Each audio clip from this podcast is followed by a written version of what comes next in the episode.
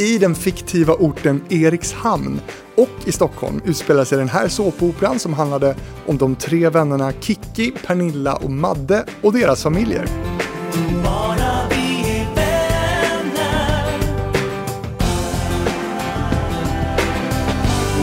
Serien sändes 96 till 97 i TV3 och därefter i kanal 5 till år 2000.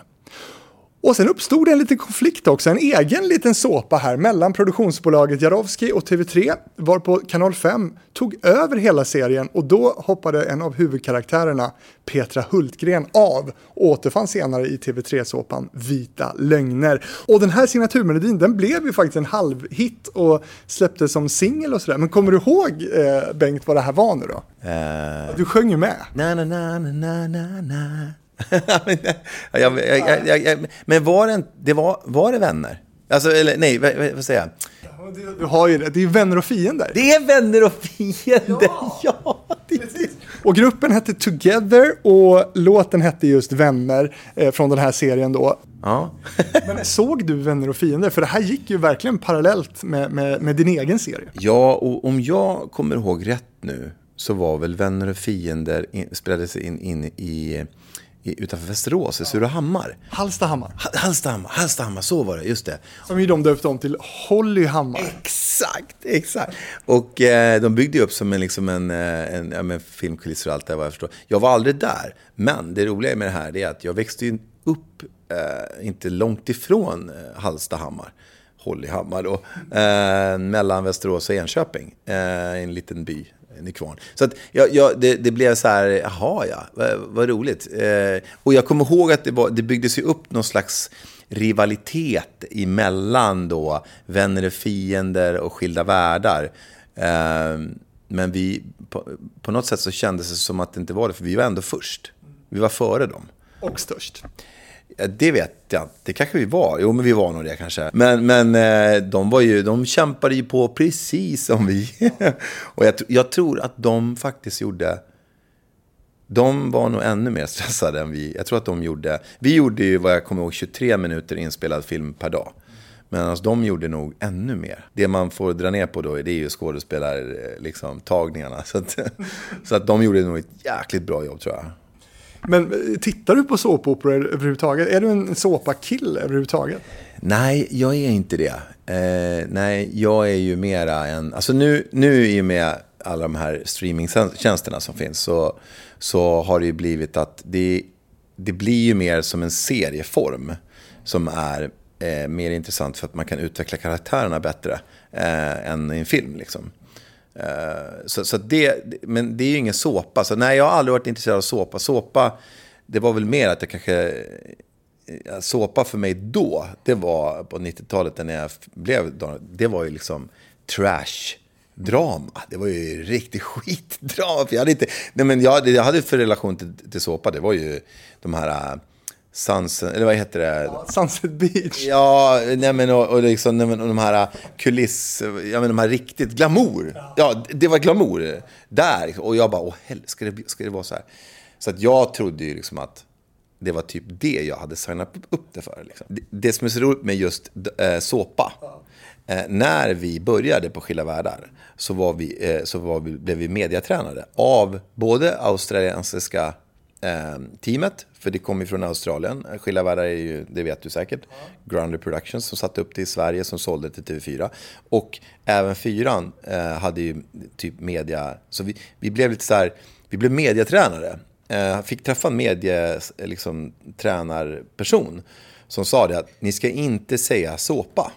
Ni ska säga svensk daglig dramaserie. För att vi skulle göra det lite finare. Eh, det var ju inte det. men, men svensk, drama, svensk daglig dramaserie, ja. Bra, då, har du liksom, det här medieträningen satt sig verkligen. Oh ja, det var otroligt smart av dem. Alltså det var otroligt smart. För vi fick liksom, vi fick eh, utbildning i hur journalister tänker. När de, och speciellt skvallerjournalister. Och Australien har ju, det är ju som England, det är ju sjukt mycket skvaller. Så där var det liksom, så de bara, ni måste tänka på vad ni säger. Säg inte för mycket liksom, svara inte ja på allting, för då kan de bygga en rubrik kring det. Så vi fick, vi fick faktiskt otroligt, otroligt, som jag fortfarande än idag har med mig i bakskallen. Liksom, när jag gör en intervju eller något sånt där. Alltså när jag pratar. Så, så att, eh, Du tänker på det här nu när vi ska prata här. nej, det gör jag inte. Nej, nej men nu, nu, nu, nu har jag eh, garden nere. Ja, vi får se hur det går då när vi ska prata om Skilda världar, den här dagliga dramaserien då på TV4. Eh, TV-fabriken om Skilda världar den här veckan.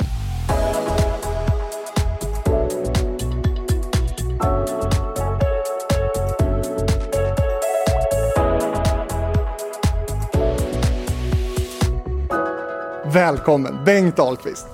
Tack så jättemycket Fredrik. Alltså, Daniel Toivonen i serien då, en huvudkaraktär. Ska du börja med att bara beskriva Daniel lite kort? Vem, vem, vem var det? Ja, men Daniel var ju då eh, en varmhjärtad eh, person som, eh, som hade ganska hett temperament eh, ändå. Eh, och eh, Eh, han, han kände att det var något som saknades i hans liv. Eh, det var någonting där som låg och skavde som inte han riktigt visste vad det var. Och, och, och det var ju eh, både relationen till hans riktiga mamma som hade liksom blivit undanskuffad av pappa. Men samtidigt så hade han ju en jättehärlig, alltså Karin då, bonusmamma, det var ju hans liksom mamma. Det var ingen snack om det liksom.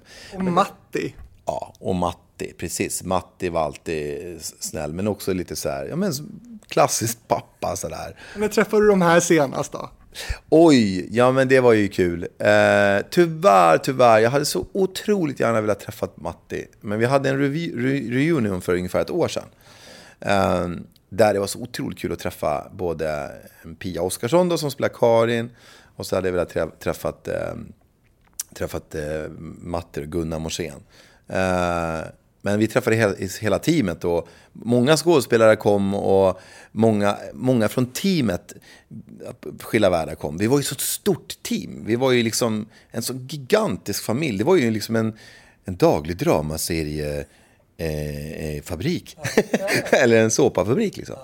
Så det var otroligt roligt. Och vi, det häftiga som vi sa då under den kvällen där, det var att det kändes som att inte, det kändes som att vi har, ja, men det var förra, förra halvåret, som, förra våren som vi spelade in och, och inte sågs. Alltså, och det var ju såklart någon som hade gått bort, eller flera som hade gått bort. Och vi, Men Matti kom inte. Matt, Gunnar Mossén kom inte.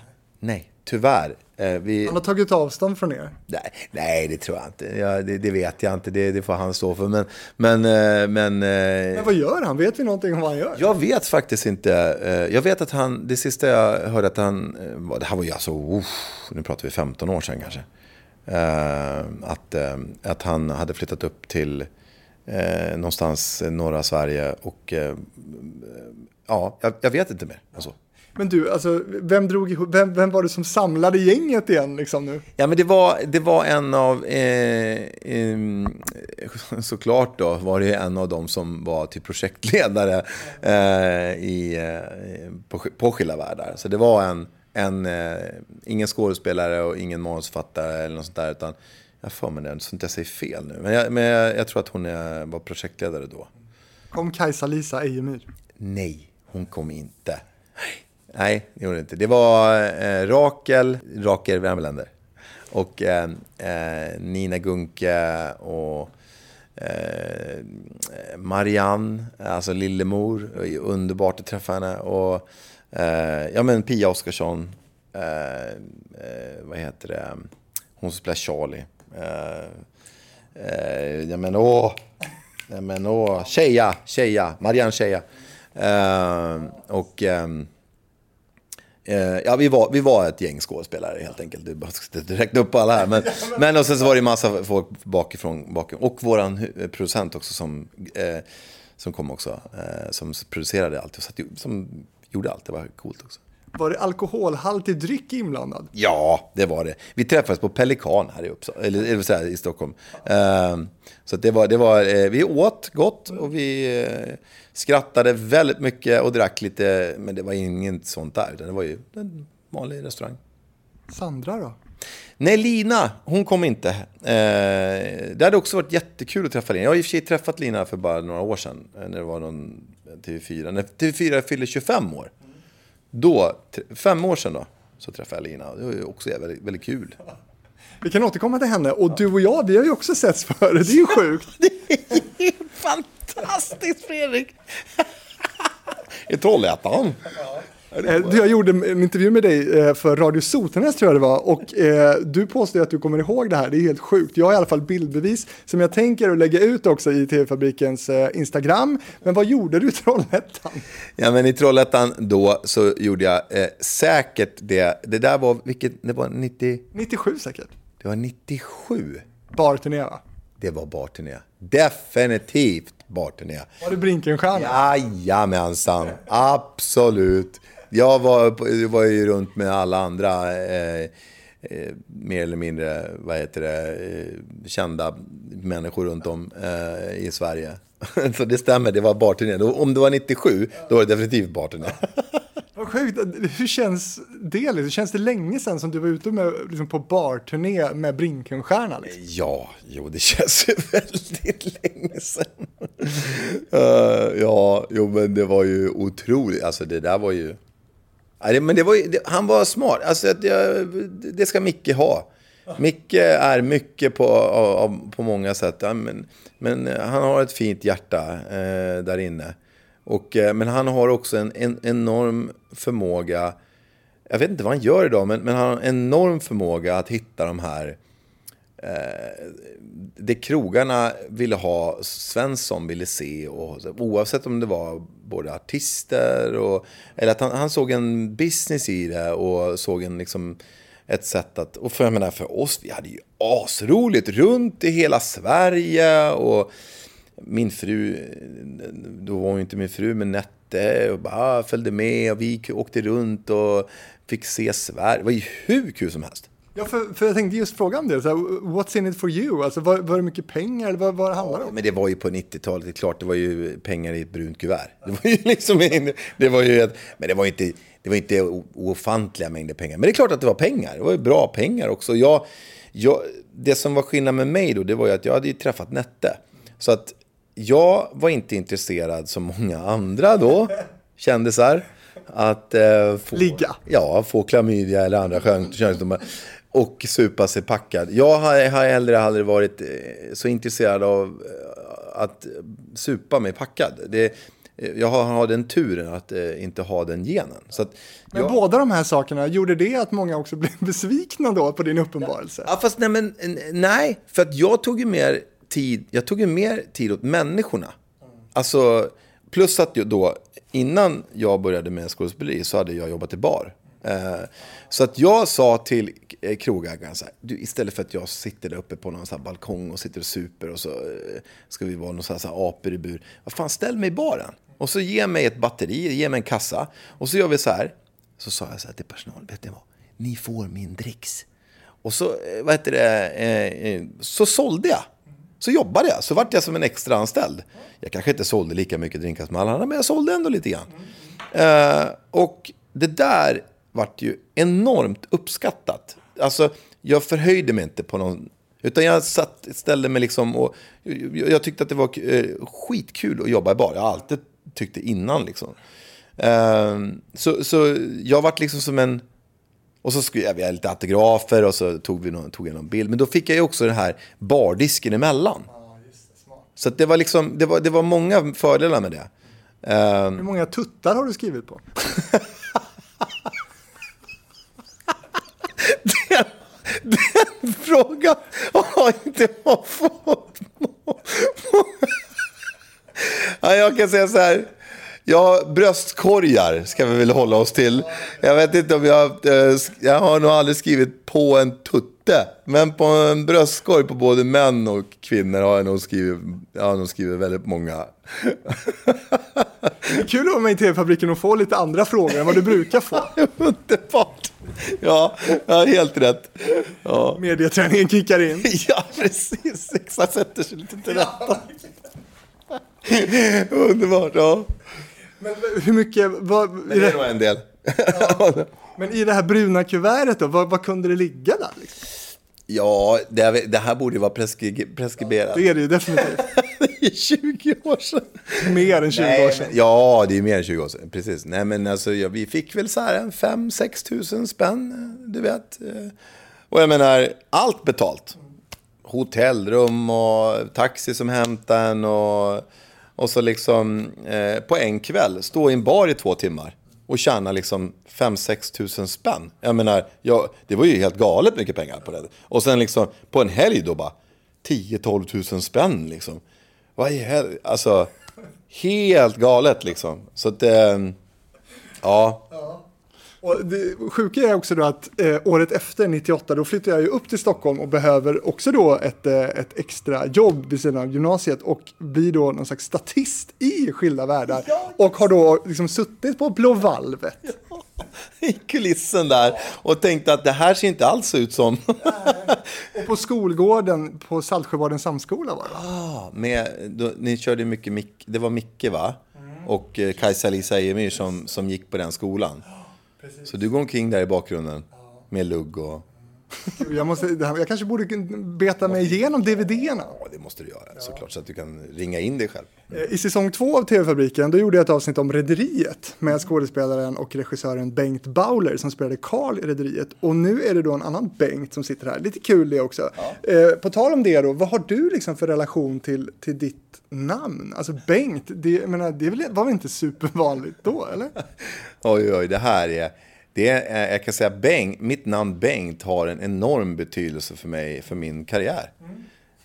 På vilket sätt då? Jo, det var så här att jag, jag eh, när jag gick i, när jag gick då gick i högstadiet, eller när jag gick, när jag gick i skolan. Så jag som väldigt många andra eh, som eh, har varit skådespelare eller har de ambitionerna var ju då väldigt mobbad. Så jag var, eh, gick igenom skolan eh, väldigt mobbad. Och varför jag var mobbad? Ja, det var ju för att jag stack ut och var för mycket. Jag hade för mycket energi eller för mycket, ville synas för mycket. Så det var det därför jag blev nedtryckt. Och i sjuan så eh, kom det till sin yttersta punkt när det verkligen var riktigt fysiskt också eh, och blev, blev riktigt eh, illa verkligen. Och, och, då, och jag kände mig totalt värdelös för jag var ju Eh, jag tror idag att jag, kanske inte är dyslektisk, men jag har specifika stavningssvårigheter, säkert. Ehm, eh, det, det, det har jag ju. Eh, och jag har haft, liksom, jag, jag, var, jag kände att jag, jag var inte bra på något i skolan. Eh, jag var intresserad av vissa saker, men jag var liksom, sport och så var jag, var, var jag duktig på. Men, men jag var inte intresserad av skolan. Så eh, då var det så att då kom det en, en, eh, då hade vi en workshop, eh, om man säger så, med olika yrken. Jag kommer inte ihåg om det var sjuan eller åttan, jag tror det var sjuan. Då kom det då eh, att man skulle få testa på att vara skådespelare. Och eh, jag tänkte, ja men det där eh, verkar spännande. Så jag gjorde det. Och då skulle vi skriva vår egen monolog. Och vi skulle framföra den då när den var färdig inför, inför liksom den här gruppen. Och jag skriver då ut mitt hjärta eh, och blandar in då, den, monologen börjar, jag heter Bengt Albin Gösta. Hur kan man döpa någon till det? och, så, ja, och det var precis den här Hur kan man döpa någon till det? 1975. Okej, om jag var 1935. Då hade Bengt Albin Gösta varit ett mycket passande namn. Men varför heter jag inte Mattias? Eller varför heter jag inte Fredrik? Eller varför heter jag inte... Varför heter jag Bengt Albin? Tänk er, den här lilla, lilla bebisen som ligger här. Han ska heta Bengt Albin Gösta! Alltså, vet vad tänk... Ja, och det här var ju roligt då. Men så gick dialogen över till hur mobbad jag var. Så jag gick ifrån skratt till, oj, det där... Och, Gardelskt. Ja, Gardellst. Ja, verkligen. Oj, det är precis en komikers uppväxt. Det är liksom min uppväxt.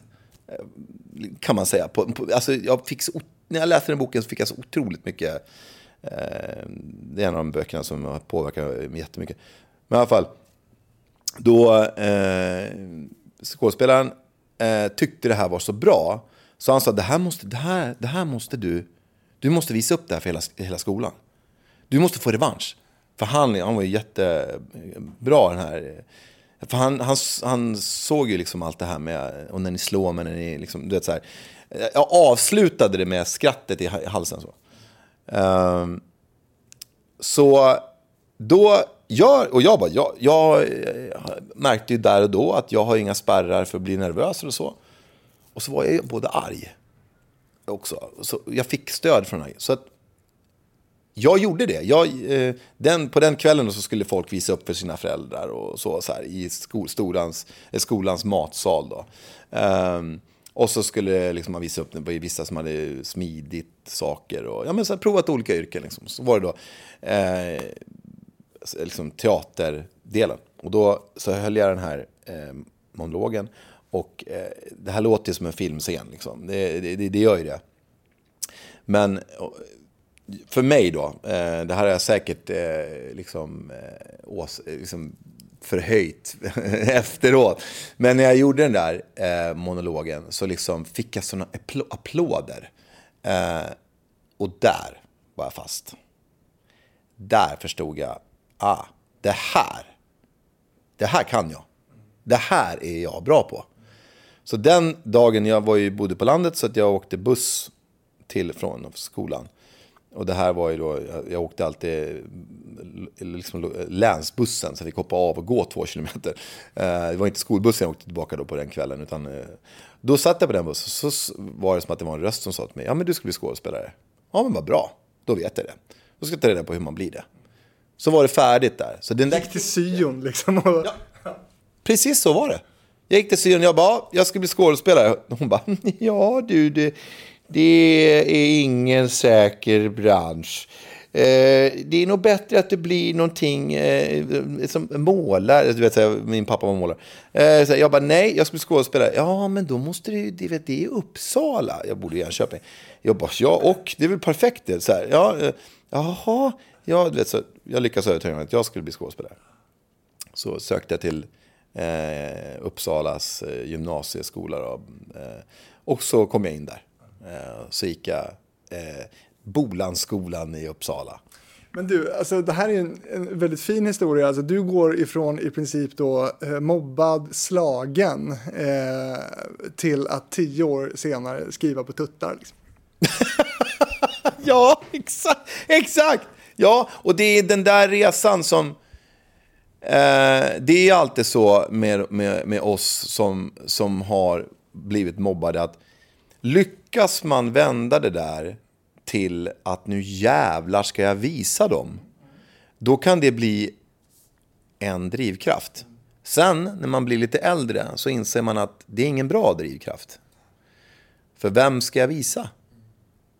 Det är inte det, är, det, är inte det som är viktigt i livet. Så, så det, jag hade det hela tiden med mig. Och det var flera som sa, liksom det var en kille som sa, då, du, du, jag satt ofta och spelade gitarr, för jag hade gitarr hemma och så satt jag och spelade gitarr i vårt kapprum. Liksom på, att så här, ah, du kan ju inte sjunga, du kommer inte kunna sjunga. Då bara, uh, jo, jag ska visa. Men det är också bra, på något sätt så är det bra att få dem där. För då lägger man ner den här lilla extra tiden som man kanske inte gör annars. Sen skrev du Vägen hem. Ja, precis. Precis. Jag vill hem. Du är singel ändå. Ja, det är singel. Hur många, ex sålde du? Det var så superflopp. Ja, det där Du var väl med på Skilda världar-skivorna? Ja, absolut. Det vart en. Jo, men vi, jag tror vi sålde lite grann. Eh, men där var det ju... Jag hade skrivit den där låten tillsammans med någon regissör som hade någon studio hemma. Och, och, alltså jag, den, den, den, den här musikkarriären, det var liksom en... Eh, jag har alltid älskat att sjunga. Eh, jag var väl inte så jättebegåvad på att skriva själv. Jag, jag behövde ju skriva med, med andra i så fall. Ja. Som ledde fram till att 2009 söker du Idol. Ja, innan det eh, så var jag faktiskt i England. Ja. Eh, så en, en Idol, det var det hemskaste och vidrigaste eh, jag har gjort. Ain't no sunshine when she's gone And this house just ain't no home anytime she goes away. Vi känner igen dig. Ni gör det? Ja. ja. Kanske det. Ja, jo precis. Jo, nej, men jag var ju med i någon eh, tv-serie i någon kanal. Det var det va? Ja. För att det var så här att, att ehm, jag har aldrig fått en blackout i hela mitt liv. Förrän då. Fruktansvärt. Fr- fruktansvärt när man är helt ovan vid det. Eh, när man liksom, jag tror att jag har alltid varit så dum. Eh, att jag inte förstått att jag behöver vara nervös. Utan jag tror jag bara, ja, ja, men jag gör väl det där. Och går det inte så går det, går det, går det så går det. Ja, ja, vad roligt. Då har vi kul här. Men där och då, det var Nettes kompis, alltså min frus kompis, som hade först och främst gjort det, eh, hade liksom ringt till TV4 och sagt ah, Daniel, ni vet han Daniel i Skilda Världar, han, han är skitbra på att sjunga, så ni borde liksom så här. Så då ringer de upp till mig och säger så här, du, ja men det har blivit, det har blivit så här, eh, det är någon som har tipsat om dig. Kan du komma, kan du komma eh, då liksom så här? Då eh, var jag uppe och, och gjorde ett annat ett gig liksom uppe i Norrland. Hade inte sovit, eh, luktade i, alltså det var ett, allting stämde. Och sen så eh, kom jag dit och så, jag vet ju hur det funkar i tv-branschen, så då vill de ju eh, bunta ihop mig med några andra semikändisar eh, som ska försöka hitta på en ny karriär liksom. Eh, och eh, då när jag ställer mig framför juryn eh, så byter jag låt. För jag får en blackout. Eh, och jag, blackouten, i blackouten så börjar jag inse att, vänta nu, jag står här då som någon, eh, på TV, de som tittar på det här, alla har ju sett, eller inte alla, men väldigt, väldigt många känner igen mig från, som Daniel i Skilda Världar. Nu så står jag här och nu gäller det inte bara mig, för nu har ju jag två barn. Om jag misslyckas nu, då kommer de få höra det i skolan. Ah, var pappa med i Idol? Ah, vad dålig han var. Och där tyvärr sjönk mitt, mitt självförtroende som jag alltid haft och fick en blackout och glömde bort texten och eh, hittade inte tonen. Och, eh, det roliga är att det inte många vet, det var ju det att Anders ville ha med mig. Eh, Bagge. Bagge. Laila eh, sa ja. Men det var ju Andreas som bara, du är ingen stjärna för mig. Så att jag, jag, när jag har liksom tänkt på det där efteråt så eh, jag gjorde helt okej ifrån mig ändå. Även fast jag fick den här super-blackouten och allt där. Så att jag, jag, jag, har, jag har kunnat gått eh, stolt eh, igenom det där ändå, men det var skitjobbigt då. För att mycket riktigt så blev det ju så också. Alltså eh, mina barns kompisar och de som ja, men, vill hamna lite över. De bara, ah, eh, var han på Idol eller? Ah, ska, du, ska, du bli, ska du bli popstjärna nu? Ska han bli pop? Du vet. Och det där var fruktansvärt. Eh, Men såg du det där klippet senast då? Eh, oj. Det var väl... Eh, kan det ha varit? Ja, fem, fyra, fem år sedan kanske.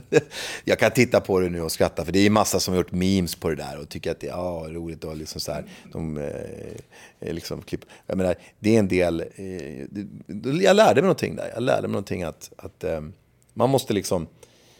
Man gör fel ibland, fel. Jag skulle inte ha ställt upp på det, för det var inte mitt forum. Det var inte, jag behövde inte. Var, var, varför skulle jag behöva det?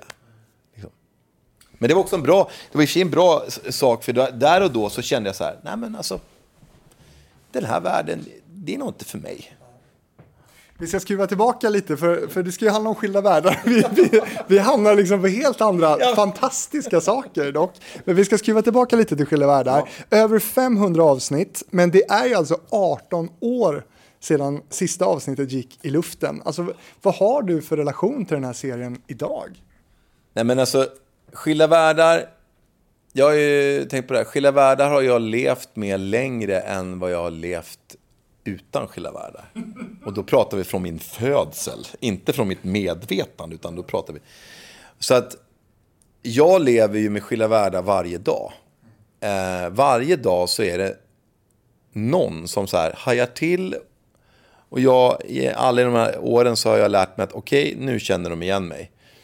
Så, och, och liksom, jag, jag, jag, jag lever egentligen med Skilda Världar i bak i mitt huvud varje dag. Har gjort det varje dag. I, sen så finns det vissa gånger som man inte, självklart inte tänker på skilda världar. Jag, jag, jag, liksom, jag, jag, orkar ju inte göra det. Men, men så fort jag möter, det är när jag möter någon. För det är då som, det- om jag inte liksom, om jag möter bara de som jag känner och under den, ja men då tänker jag inte på skilda världar. Men så fort jag möter någon som får den här blicken, eh, liksom, äh, vänta nu. Då bara, aha, okej, då är vi tillbaka igen. Eh, Och det händer alltså i princip varje gång som du rör dig ute i offentligheten. Ja, det har ju blivit mycket, mycket bättre nu.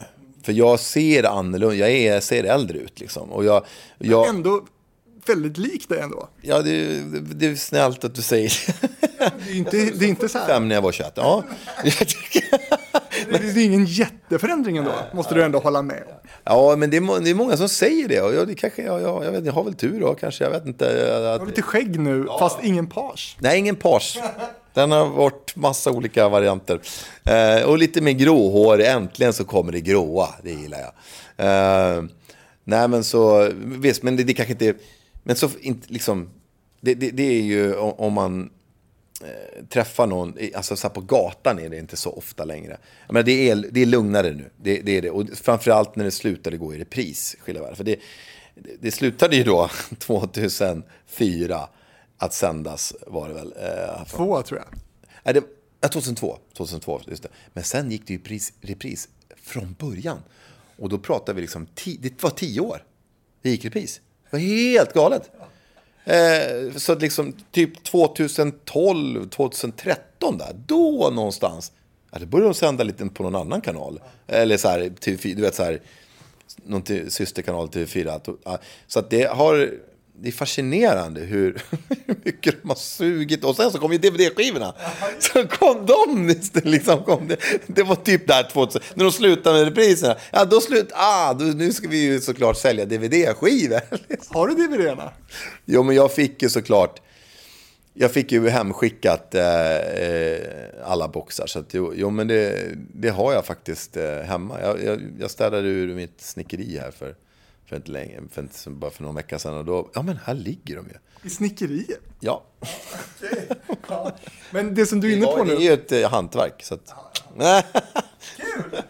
skämtaren Bengt. Du, eh, det är ju också så pass länge sedan att det finns en hel generation då som inte ens vet vad skilda världar är. För det tänker jag på ibland när man, när man eh, drar skilda världar som referens med någon yngre. Att man bara, ah, just det, du var typ inte född då.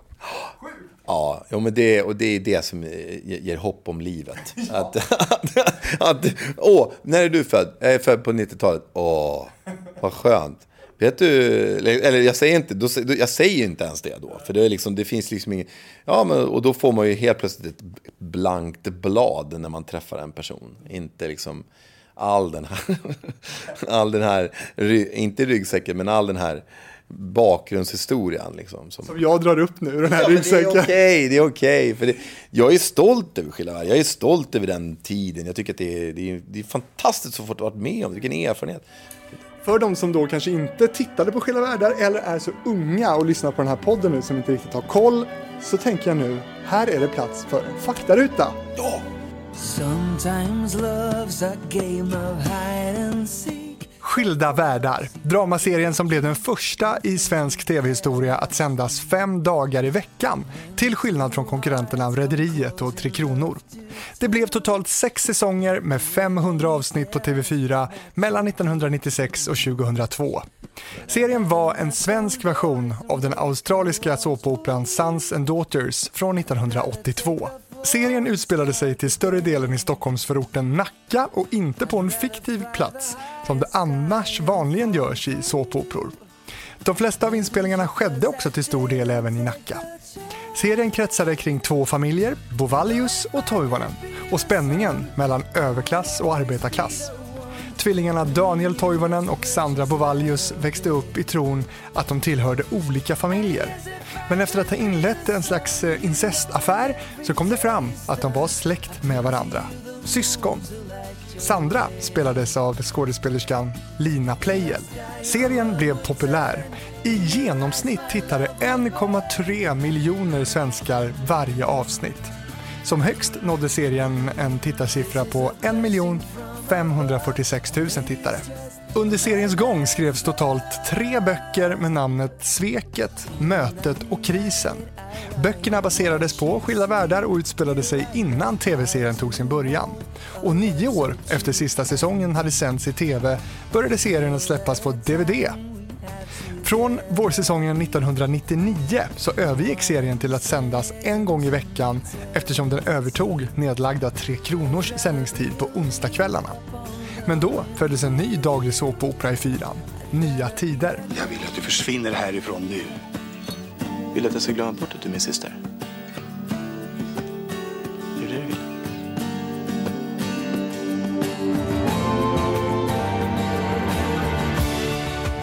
I rolllistan för Skilda världar hittar vi namn som Nina Gunke, Jessica Sandén, Albin Flinkas, Pia Oskarsson, Rakel Värmländer, Tuva Novotny, Claudia Galli, Kajsa-Lisa Ejemyr och inte minst Bengt Dahlqvist.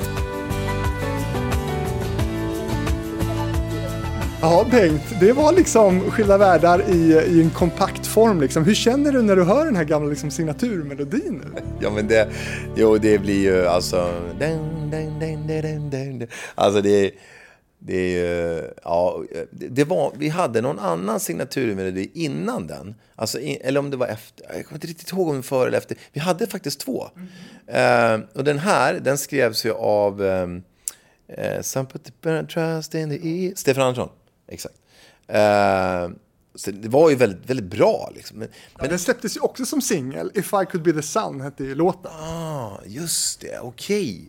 Snyggt där. Eh, nej, men det är. Jag kände han som, som skrev signaturmelodin, om det var före då, eller efter. Jag kommer inte... Alltså nu är vi... Den andra helt enkelt. andra helt enkelt.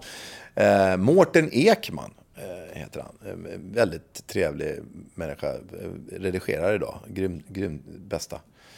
Eh, och eh, jag hoppas att du jobbar som det idag, Mårten. Eh, men annars får jag be om ursäkt. Men, eh, men i alla fall så, så eh, den där var ju, det liksom gav ju... Det satte ju en, en prägel på hela, det med signaturmelodier, det gör ju det. Sätter ju en prägel på, nu börjar det, nu ska vi titta och nu ska vi... Och det gjorde det ju på mig med. Alltså så här, eh, jag kommer ihåg den här fruktansvärda bilden när jag går upp eh, med en cykel på axeln. Eh, I vignetten där. Fullt naturligt ju. Så jävla naturligt att man, ah, jag ska bära en cykel, jag måste, där. ah, jag ska upp, upp där. Ah, men jag bär cykeln på ryggen lite snyggt så här, upp för trappen. För att jag kan inte cykla upp för trappan. Minns du att du hade åsikter om sådana här saker då? Eller var det bara liksom, ja men Bengt, häng på dig cykeln och gå upp här. Ja, jo, jag hade väl åsikter. Uh, vad heter det? Eh, men, men det vart ju, jag kunde ju inte säga, men du går ju upp för trappen. Alltså du ska ju upp för trappen, vad är det vid Maria-pucken där. Eh, eller Horns, Hornstullsbackpucken liksom. Ja, men då måste du, då tar du cykeln på axeln. Jag bara, ja, okej. Så, Formbaren. Ja, ja, oh ja. Det blev ju samlingsskivor med musik också. Det var som typ Absolute Music, men skilda världar. Det där fattar inte jag riktigt heller. Vad, jaha, så här. Ja, det här är skill... I och för sig, det var väl ja, men det var ett sätt att tjäna pengar ifrån, för dem. Det, det var väl det, så de tänkte. Ja, du, jag vet vad du är på väg in på nu. Eh, att jag fick eh, en slott där på en av skivorna. Var det med din låt eller? Jajamän. Jo, nej, men jag... eh, Det, ja, de, Ja, men det var väl inte så konstigt? Nej, nej, de frågade ju mig. Eh, och liksom, ja, jag, jag, jag sa ju självklart ja. Det var väl kanon liksom att få komma med på den skivan. Hem igen. Jag vill hem, hem igen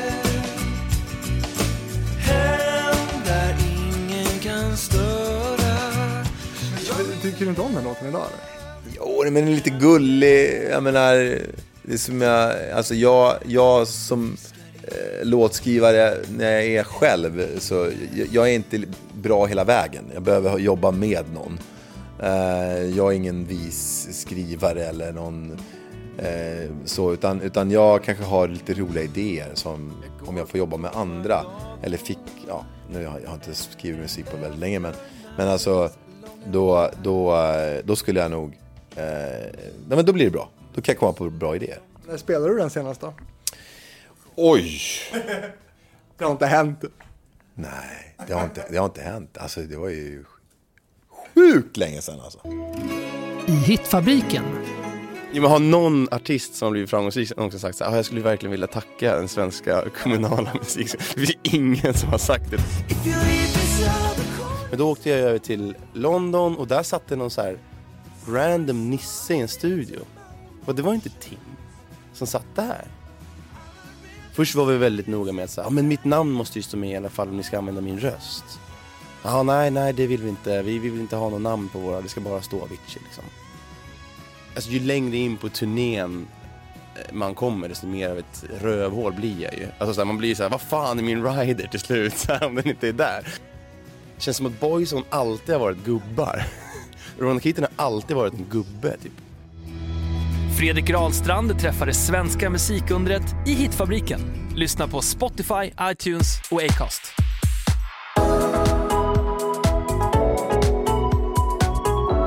Men nu ska du få berätta lite Bengt, vi, vi tar det från början tänker jag. Så här. Va, va, hur, liksom, hur hamnade du i Skilda världar? Vad va, vad gjorde att du liksom fick rollen? Och vad står den? Jo, nej men det, det var så här att eh, jag, eh, jag gick på Balettakademin. Eh, vilket är väldigt roligt. Eh, jag gick i samma årskull som Benke Rydman. Eh, Fredrik Rydman, eh, Bounce-gänget. Eh, och det var helt fantastiskt eh, att gå på Balettakademin eh, med dem. Och det de skapade sen, det var det som vi pratade om i klassrummet och så här på träningar. Vi borde göra någonting mer än att bara vara bakgrundsdansare eller, eller smörja in sig med, med, med, med, med liksom eh, bönpasta på Dansens hus. Nej men alltså, man, liksom modern dans. Liksom så här. Så vi borde hitta vårat forum liksom så här. Och de... Vänta, Smörjde ni er med bönpasta? Nej, nej men alltså, vad jag menar med det, det var att antingen, ja, alltså, antingen så, när man gick på Balettakademin, då hamnade man ju inte på Operan. Utan det var ju en modern skola fast det heter Balettakademin. Och Balettakademin var en fantastisk skola med fantastiska lärare. Eh, men ofta när man, slut, när man gick ur Balettakademin, då blev man antingen musikaldansare, eller så blev man bakgrundsdansare bakom Carola, eh, Melodifestivalen. Eh, jag säger inte att det är något fel med det. Det är en del av yrket. Det är fantastiskt eh, att, att få göra det. Alltså, det är ju liksom eh, eller så gick man då åt det hållet som, som var eh, modern dansteater. Eh, där man då eh, skulle vara så svår som möjligt. Eh, och, och, ja, men, man skulle liksom dansa, på, dansa ut sin ångest. Alltså den typen liksom. Och där ville vi hitta någon modernare, mer vårt uttryck för vår generation kan man säga. Och Fredrik Benke och, och Jenny Widegren och David Damon, de, här, de var så grymma på att skapa det. Och det som hände med mig det var att i tvåan, då, då skadade jag ryggen. Så att jag blev eh, sjukskriven helt enkelt.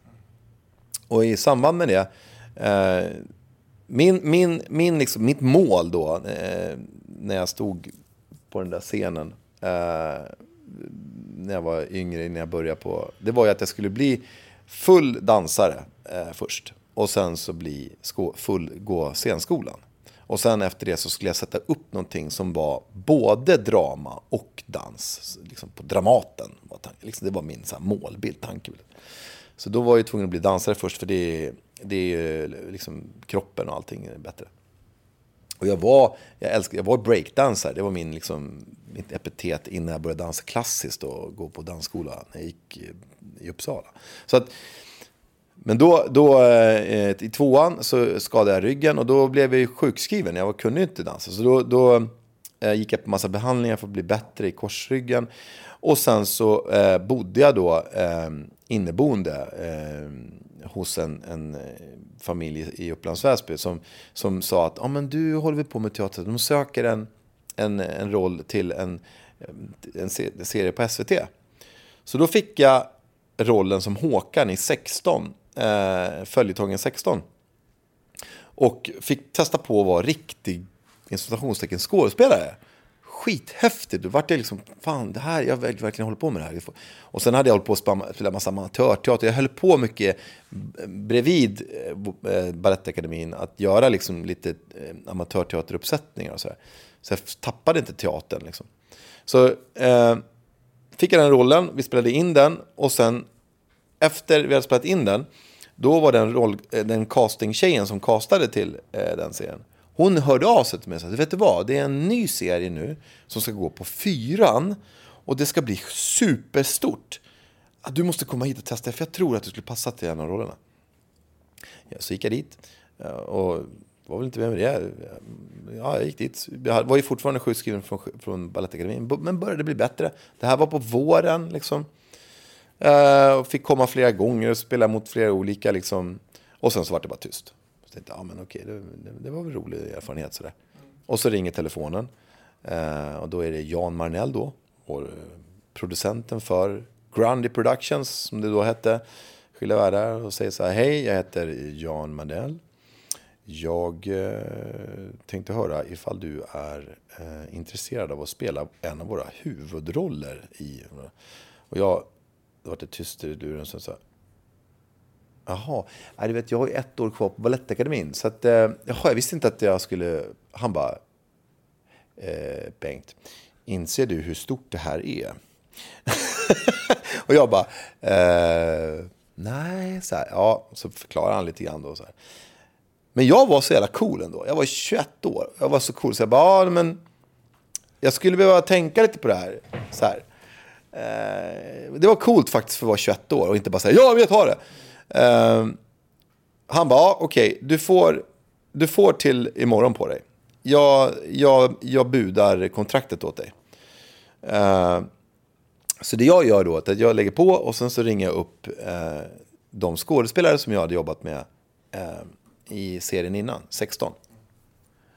Och de bara kör! De var ju de äldre skådespelarna liksom. De bara nej men kör! Eh, det, här, det, det, är klart, det är klart du ska köra. Det här är liksom, det, det är inget snack om det. Uh, och så uh, ringer jag upp honom när jag har fått kontraktet. Här är också lite coolt. Uh, då står det så här. Ja, jag ska få 21 000 kronor i lön i månaden. Och bara jag såg den siffran, jag bara, åh helvete vad mycket pengar. Men, vänta nu. Jag fick ju 19 när jag var med i SVT. Och det här är mycket mer. Det där var någon lite så här, jag gjorde, spelade in det liksom under tre månader och, och lite så här, alltså halvdagar och så här. Så jag bara, eh, det här, är- ja men det här är ju fel. Är, jag ska ha en huvudroll. Ja, men det här är, det. Så jag sa, ja, nej, men det är så här, det är, han bara, har du läst? Ja, det är ett långt, stort kontrakt där. Och så, ja. Eh, men det är en sak, det är det här med lönen. Han bara, jaha. Ja, eh, det är så här att jag har gjort en annan serie nu ganska nyligen och där fick jag 19. Liksom. Jag vet förstås att det här är mycket mer och jag menar det är, det är 2000 kronor mer. Liksom. Jag vet inte, eh, jag, jag skulle vilja ha mer. Och han säger, jaha, och vad vill du ha då? Ja, jag ska ha minst, och så tog jag i 23. och han bara, ja men då kör vi på det. Då vet man att man har sagt för lite. Ja, men nej, jag, var, jag var så nöjd. Jag, hade, jag var 2000 kronor mer. Alltså jag var så nöjd. Jag var så, jag var så, jag bara, ja, jag har slagit, jag har förhand, vunnit förhandling. Hur många år var det här på då, då var det då ett kontrakt som jag skrev på på två år. Så att jag vart ju tvärlurad. Och han efteråt, då, så här, långt efter, så har han sagt att Bengt, du, jag visste ju det också. sen. För sen efter två år då var det omförhandling. Och då, vad hände då? då hade Sandra hoppat av. Då satt jag på så mycket trumf. Och jag hade startat mitt egna bolag. För det skulle man göra. Det var bra att kunna fakturera. Och så hade jag lärt mig då, tyckte jag. Jag kunde ingenting, men jag tyckte att det, det lät bra. Eh, då så sa jag en siffra. Jag ska ha det här. För då måste vi, vi måste ju berätta då, för då är ju liksom Skilda världar typ det största eh, som finns och det är en, en mega succé för, för kommersiella TV4. Ja, ja. Och, och, Då sa du 28. då sa jag, då hade jag eh, hasslat mig fram till på ett ungefär vad mina motspelare tjänade. Eh, och då eh, sa jag liksom att om jag inte får det här, då hoppar jag också. Och jag, jag var... För jag, Då var det det dubbla i alla fall. Definitivt kan jag säga. Det, det var minst det dubbla. Det var lite mer än det dubbla. Så då, då, de sista två åren hade jag ju fantastiskt bra lön för att vara liksom 24 år. något sånt där, 20 ja, eh, En stjärna. Ja, jo men visst, absolut. Och jag visste ju också att jag förstod ju hela det här med varumärket. Att eh, jag var ett, jag, hela, hela Daniel var ett varumärke för hela fyran. Liksom jag, jag förstod värdet i det. Alltså, det var inga pengar för dem. Liksom. Det, det, utan jag ska ha betalt för allt. För jag har alltid varit schysst också. Jag har alltid ställt upp på allting. Liksom det, alltså, eller schysst, men jag har ställt upp på det mesta. Liksom, och hjälpt till för att ja, eh, liksom bygga varumärket Skilda Världar. Hade du några betänkligheter när du eh, fick veta så att säga plotten, den här incesthistorien så att säga? Det är, det är lite speciellt ändå. Ja, jo, jo, jo, men det är klart att jag hade det. Jag vill bara att du ska erkänna att du tycker det är svårt att se mig som din syster. Det har jag ju, men det är ditt fel. Du är helt sjuk! Ja, men jag håller i alla fall inte på och eh, hetsar upp dig. Varför flyttade du in här för då? V- vad menar du? Var inte det för att komma nära mig? Åtminstone delvis. Nu, nu, nu, nu du löjlig, du, du är helt besatt. Och det är inte du. Ja, vad håller du på med då? Ja? Tror du att det enda sättet för oss att komma över våra känslor är att leva ut dem? Sluta. Sluta. Gå nu. Eh, Men å andra sidan så visste jag om, för jag hade ju liksom läst eh, mycket drama och sådär i historien. Det är ju liksom en gammal grekisk mytologihistoria. Så det här är ju liksom någon slags Romeo och Julia historia. Men, men, men, men, men med plotten då att, man, att det är en syster. Och, och Nej, jag hade ingen betänkligheter på det då. För jag, jag visste inte heller då när jag skrev på exakt hur... Liksom, jag visste bara att det var en... en eh, jag skulle spela Tvillingen och eh, eh, så hade jag en syster och så skulle vi kära. Ja, Men vi visste inte om varandra. Det skulle inte vara något så konstigt eh, att vi visste om varandra och blev kära. Utan det var ju så att vi hade ingen aning om att vi hade ett, ett syskon. Och då kan man det blir inte lika äckligt då. Liksom. Det blir ju det blir så här, jaha, oj. Och det, alltså, så att Men den- Sverige drog väl ändå andan där när ni kysstes för första gången? Visst, visst. Det var ju, alla visste om det och vi visste inte om det. Nej, men det, är, det, det, är, det är det som gör att det blir så kittlande bra. Själva står, grundstoryn är ju så klassiskt, men också så bra på det sättet. Så att, ehm, Var det bra manus tyckte du? jag såg också, vad sa du? Var det bra manus tyckte du? Ja, men första år, två åren var det ju bra, men sen börjar det ju som vanligt i alla såpor balla ur. Liksom. Det, det, det är liksom... Eh, det är så. Det är synd att inte formatet finns som idag, där man kan liksom ha en roman som man filmatiserar. Alltså typ formatet som Netflix eller de här streamingtjänsterna som, där man liksom kan gå göra en serie på ja, men Game of Thrones. Liksom, men alltså, som blir mer som en riktig eh, genomarbetat manus hela vägen. Här, var, här skrev ju, jag förstår ju liksom, manusfattaren skrev, i början skrev de, alltså det de skrev, så, det kunde de se på tv sex veckor efter. Det var liksom, det var, det var helt fascinerande. Liksom. Oj, vilket bombnedslag. Ja. Jag skickar hem serveringspersonalen för jag orkar inte ha några utomstående runt omkring just nu. Du kanske vill att jag ska flytta? Men varför då? Ja, du kanske inte vill se Mattis son på andra sidan frukostbordet varje morgon. Det här för dumheter. Så ta- tanken från början var ju att, att det- liksom, vi skulle ta upp liksom, lite, sa de i alla fall, så här, lite politiska saker och om det hände något i samhället så skulle vi också, så att det skulle kännas som att man tittade på en grannfamilj, liksom, eh, var flugan på väggen sådär. Sen så försvann det där lite mer när det började gå en, en gång i veckan bara ju. Och sen spelade vi in snabbare än vad det sändes. Så, så, så eh, vad heter det?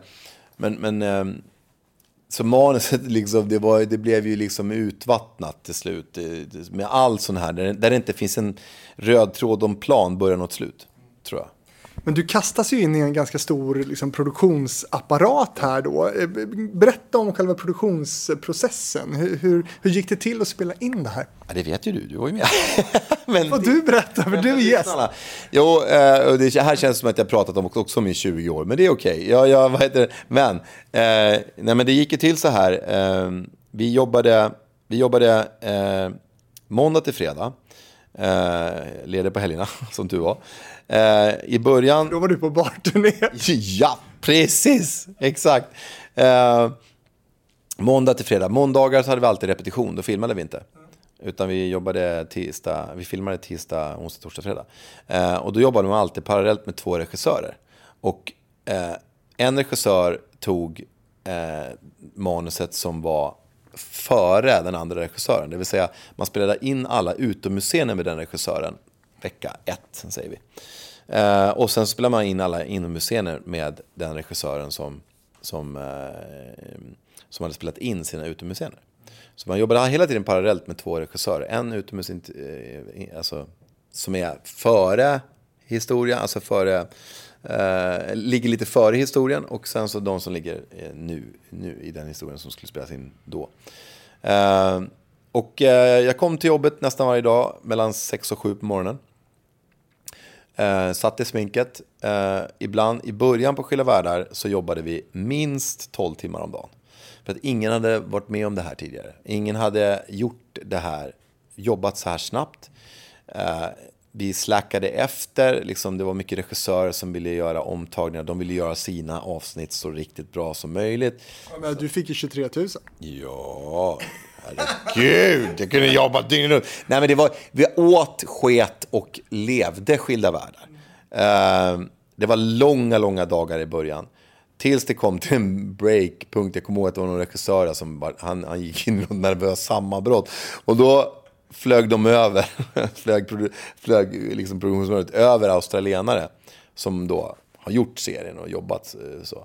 Stört sköna. Och bara, ja mate, så här, var liksom så här, nu måste, nej, nej, nej, nej, nej, nej, ni går för långsamt här, det här ni måste göra.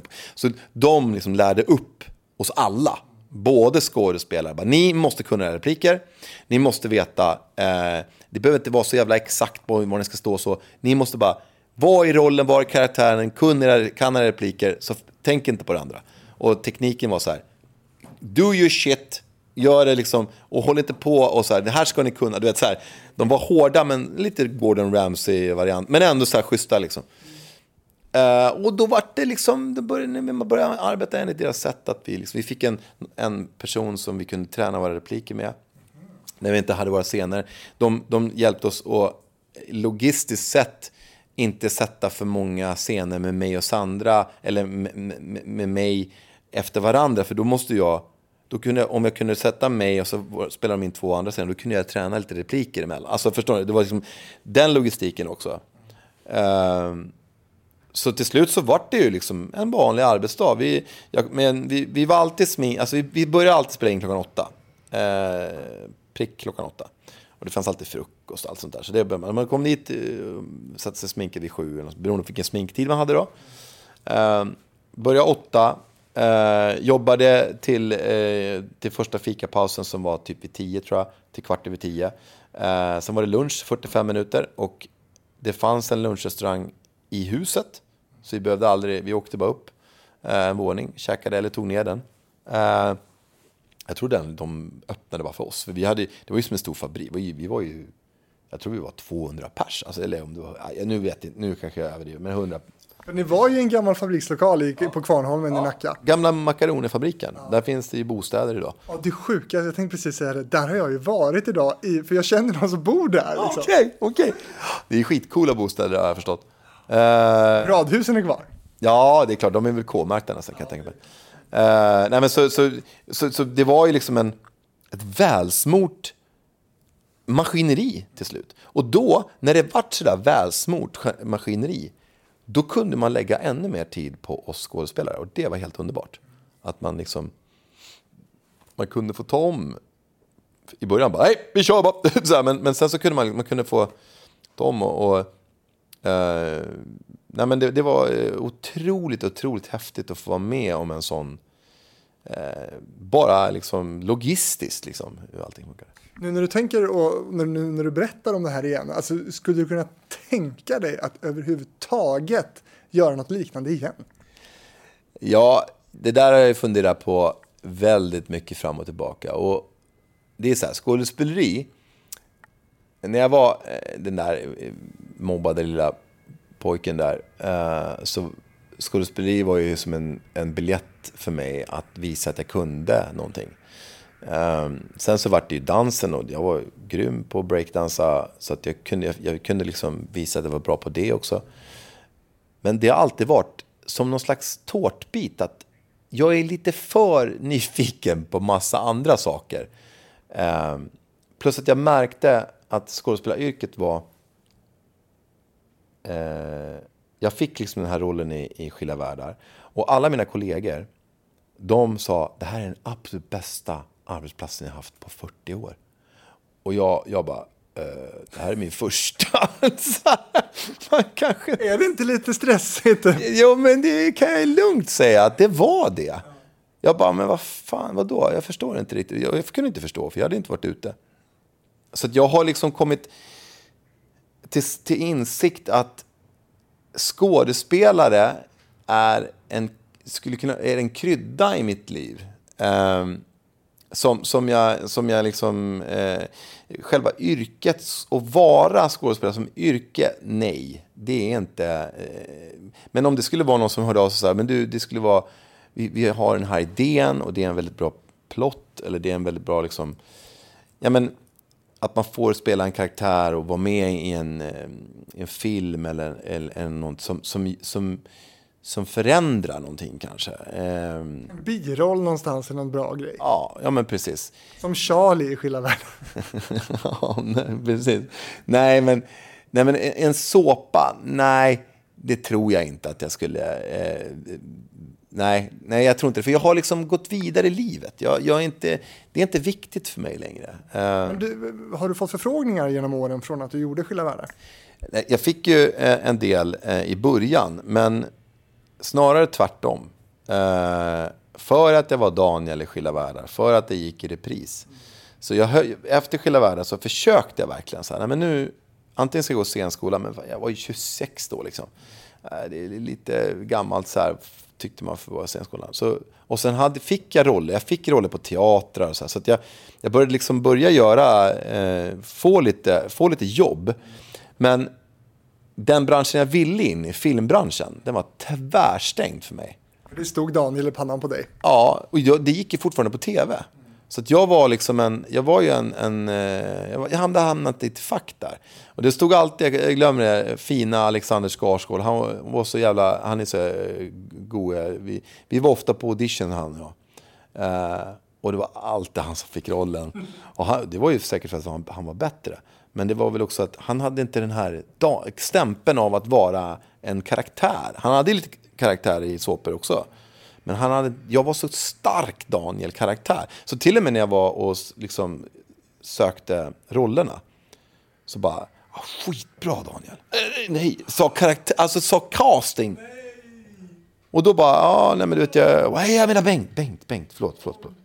Och du vet, då kände jag så här, nej men varför ska jag, varför ska jag jobba i den här motvinden? Jag har ju så mycket andra saker jag vill testa på. Jag provar det ett tag nu, så får vi se vad som händer. Och om en liten stund ska du som lyssnare få veta vad Bengt gör idag. Eh, men jag tänkte också bara kolla då, för att du är otroligt populär under den här tiden. Det är du fortfarande, men ja. Kring, kring, ja, ja. Eh, och eh, otroligt exponerad varje dag i Sveriges största tv-kanal.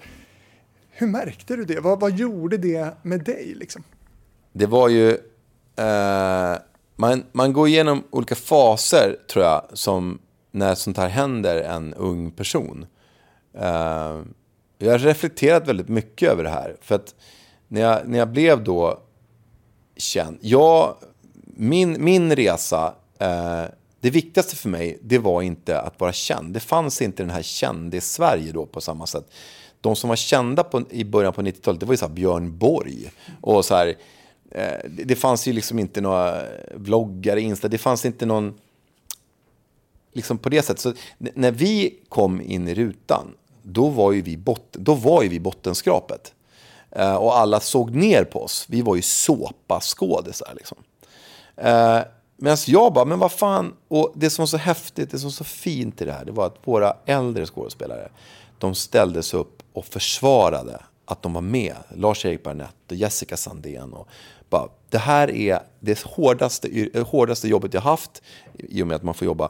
Och det här är så svårt att jobba med. Så det här är svårare än att stå på en scen på Dramaten eller vara med i en film. För när man är med i en film då får du hur många omtagningar du vill. Här ska det vara en eller två omtagningar och det ska, du ska in i känslan direkt. Du, man fick liksom en enorm förståelse för yrket.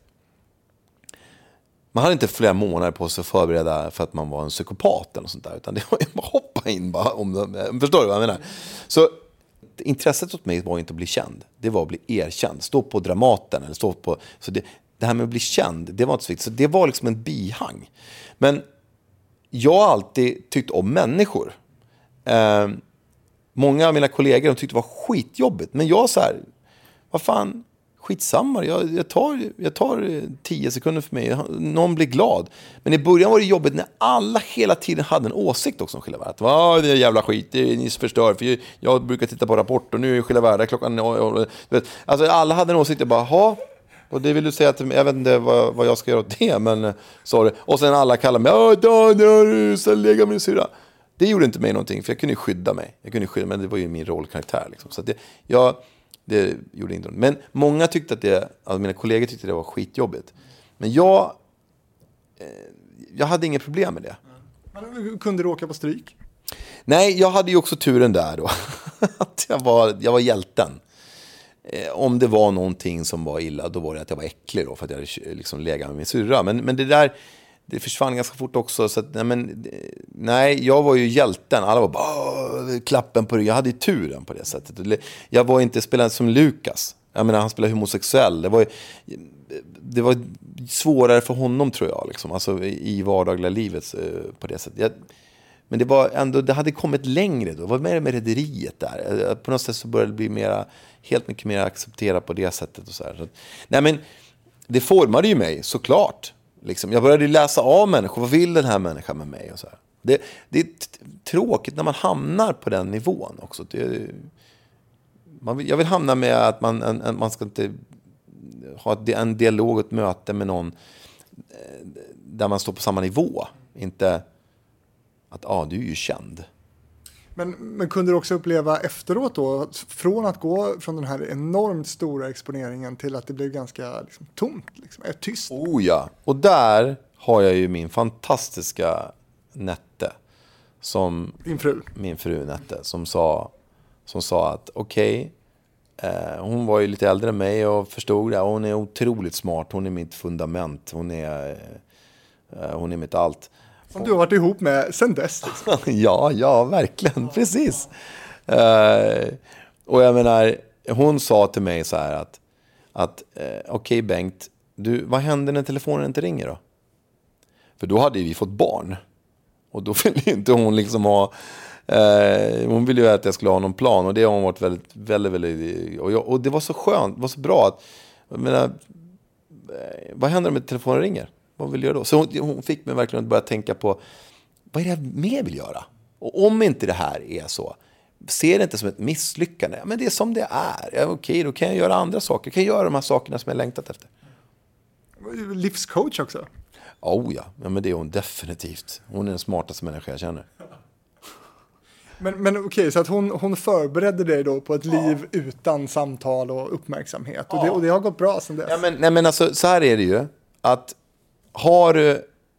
Eh, när, man, när, man, när man jobbar som skådespelare så eh, blir man bedömd för det man gör. Man blir bedömd för, för, för det man... Eh. Skilda världar var innan Instagram nu och Twitter. Precis, exakt. Och tänk alla de här, jag tycker så, så otroligt synd om alla de här eh, vloggarna som är ute och måste komma på ny content och de är själva. De har ingen stort team som skriver sin manus. De är själva, att, att jag fick en ångest. Och du måste, och, och följarna, de, de kräver bara, varför har du inte lagt ut en ny video? Alltså fy fan. Och Du ligger lågt va, på, på sociala medier? Ja, jo, men jag, jag gör det. Jag känner att det är liksom... Om det är någonting som jag vill prata om så är det då eh, mitt företag eller vad jag jobbar med som yrkesmänniska, inte det personliga, eh, Bengt. Att, att du är med då i serien år ut, år in, eh, nya kontrakt hela tiden och du är med från början till, till slutet, vad, ja, till sista bild. Eh, vad är det som gör att du, att du är kvar? När alla andra skådespelare runt omkring dig, det var ju några stora avhopp, både då Sandra och när Kajsa-Lisa Ejemy eh, slutade var det också en del liksom, skriverier och sådär. Varför är du kvar? På grund av att jag ser att det här är inte bara ett, eh, en, en, en, liksom en, en arbetsplats. Det här är ju ett perfekt ställe där jag kan ha en skola. Jag kan ju lära mig allt. Bak, alltså hur man gör, alltså hur man regisserar, hur man eh, klipper, hur man... Så sista två åren så skrev jag på ett kontrakt där jag fick gå bakom alla. Så att jag eh, gick som lärling bakom regissören, fick vara regiassistent. Eh, jag eh, lärde mig allt om ljus och ljud. Jag lärde mig om klippning. Jag lärde mig om foto. Eh, så de två sista åren, då eh, gick jag skola kan man säga. Och det var ju mina kollegor, så de tyckte det var jättekul att jag var intresserad såklart av hur funkar det? Kan jag få prova? Eh, så jag fick en plan där. Shit, jag vill lära mig yrket.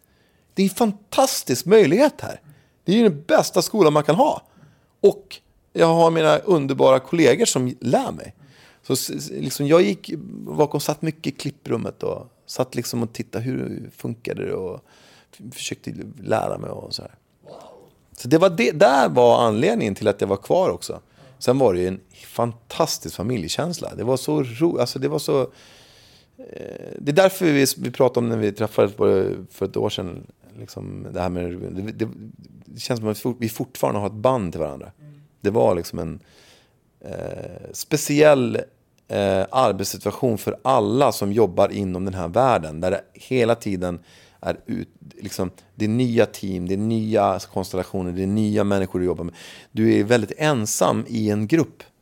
Men hur många gånger funderade du ändå på att hoppa av? Jo, men det är klart att jag, jag, jag gjorde det också. Eh, speciellt där då när, när Lina hoppade av. Eh, när Sandra, då tänkte jag så här, oh, vad händer nu med, med liksom storyn och, och vad händer eh, nu med, kan jag, kan jag försvara det här liksom? Men det var så roligt så att jag, nej jag, jag Eh, eh Och sen så började det då också, det, eh, det, det var ju många sidostorier, sidostorier kring, så det var inte lika mycket jobb för mig. Alltså jag jobbade inte lika mycket hårt som de två första åren. Men vad kände du när de ändå sa till dig att nej men nu, nu är det slut? Nej men vi var förberedda på det, för de, det var ju, eh, vi visste aldrig säkert eh, efter nästa säsong om fyran skulle skriva på en säsong till. Så att vi, det var alltid så här när säsongen var slut, ja, ja men vi får ju se, nu får ni semester, det var ju ofta under som, det var ju sommaren liksom. Så vi hade ju, vi hade ju semester, eh, som, nästan som skolloven kan man säga. Ehm, så att, så att, och, sen så hörde de av sig, ah, men det blir en säsong till, är du intresserad, kan vi kan komma in och så, liksom. Så att det, det var ju två års kontrakt. Var kvaliteten sämre mot slutet skulle du säga? Eller tvärtom? Jag tror att vi skådespelare var ju nog bättre. Eh, tekniken, hur vi skapade skillnader var bättre. Sen manuset, ah, sorry, men det, det hade gått för många vänder runt omkring med allting. Jag, bara, men jag gick upp ibland till Gum på, på andra våningen. Och ska, jag bara, alltså på riktigt, nu har han gjort samma fel fyra gånger. Men han måste ju ha lärt sig. Jag var ju den enda som hade hela historien med Daniel. Så att, alltså på riktigt, alltså han kan inte göra samma jävla misstag med den här människan också. Okej om man gör det en eller två gånger, men fyra gånger liksom. Finns ju sådana människor dock. Jo, jo, jo. Det, det är absolut. Som aldrig lär sig. Nej, det, det, ja, absolut. Så det var ju, ja. Du, Bengt, nu ska du få berätta då vad, vad du gör idag. Ja, vad gör jag idag? Ja, men idag eh, så gör jag ju eh, två saker. eh, jag har alltid älskat teknik. Jag tycker det är otroligt roligt med teknik. Eh, har varit med och startat lite virtual reality-bolag och, Eh, och sånt. Så, eh, idag så säljer jag på dagarna så säljer jag IT-konsulter på eh, Sourcing Network. Eh, där vi är en konsultförmedlare till hela techbranschen. Så att jag är säljare. Eh, så att jag... Eh, Lukrativt ändå, IT-konsulter, det låter det. Det är inga, det är inga 21 000. det, nej, det, det, är det, väl inte, det, det är det väl inte. Men eh, då använder jag de pengarna då till att eh, driva vårt familjeföretag som är mig otroligt varmt om hjärtat. Det är ju Höbonden. Och Höbonden, eh, jag har jobbat som säljare, alltså det var ju så efter Skilda Världar så, så vad ska jag kunna ha, vad tycker jag är roligt? Ja, men jag älskar ju människor, jag tycker det är kul att människor. Och eh, eh, jag har alltid velat, jag, jag har alltid velat eh, komma på, jag tycker om uppfinningar. Jag älskar uppfinningar och komma på så här smarta grejer som är bra för miljön och så här, hitta på. Jag är inte riktigt så smart. Eh, så att jag, eh, liksom, så att jag, jag, menar, jag skulle ha min egna produkt att sälja. Så att då eh, har jag, har sålt allt. Eh, så jag, börjar började liksom lära mig som säljare. Så jag har sålt allt ifrån eh, sprayburkar till verkstäder, miljövänliga såklart, och eh, till ryska lastbilar, till virtual reality. Eh, och då Höbonden är ju vårt familjeföretag. Det är min systers familj som är lantbrukare. De har fantastiskt fint hö. Och min, eh, min svåger då hade en idé om att man skulle packa, eh, man skulle packa hö i en wellpapplåda istället för en plastpåse. För i en plastpåse till kaniner och smådjur och sånt som eh, vad heter den, eh, finns. Det finns ju hö till hästar, men hö äter ju kaniner också. och smådjur. Marsvin. Och marsvin, precis. Smådjur. Eh, hö i en plastpåse som det alltid har packats i i 30 år. Det blir mögel i den här plastpåsen. Det, det är inte många som känner till. Det, det blir fuktigt. Det är ju fuktigt hö. Eh, så då har jag, sa jag, men jag har en idé om att man skulle sälja det i, packa det i en wellpapplåda. Ah, det där var... Ja, men man skulle kunna packa det... Om man packar i en wellpapplåda och sätter det i buren, då blir det som en foderautomat som håller sig. Och så blir det miljövänligt. Och sen så slipper, eh, då får mer, får i sig all näring, eh, kaninen eller marsvinet. Har du, har du kanin själv? Ja, det är klart vi har. Vi är en djurfamilj. Herregud. Ja, ja, vi, är, vi, är, vi har papegoja, hund och kanin. Och det kommer säkert bli en katt här nu snart. Det skulle inte förvåna mig. så att vi är en djurfamilj. Men du, nu, har det, vi... det, är stor, det, det, det jobbar jag med på kvällarna. Och säljer. Och, nu är vi jätteglada för jag har kommit in på alla Zoo i hela Norden. Så jäkla roligt. Säljar-Bengt Ja, verkligen. men sorry, men, jag, men, jag, men det var för att jag tycker att det är så jävla roligt. Det är så, jä, det är så kul att få ha sin egna, något som man skapat själv. Men, och nu får jag äntligen sälja någonting som jag gjort själv. Ja. Jag håller med. Det är exakt samma som den här podden faktiskt. Det är kul att göra något som man gjort själv. Eller hur? Och du är grym. Ja, tack för det. Eh, Vi har ju suttit och snackat om, om dig, eh, din resa från mobbad pojke till, till skilda världar och vad du gör idag. Eh, hur, hur var den här upplevelsen för dig?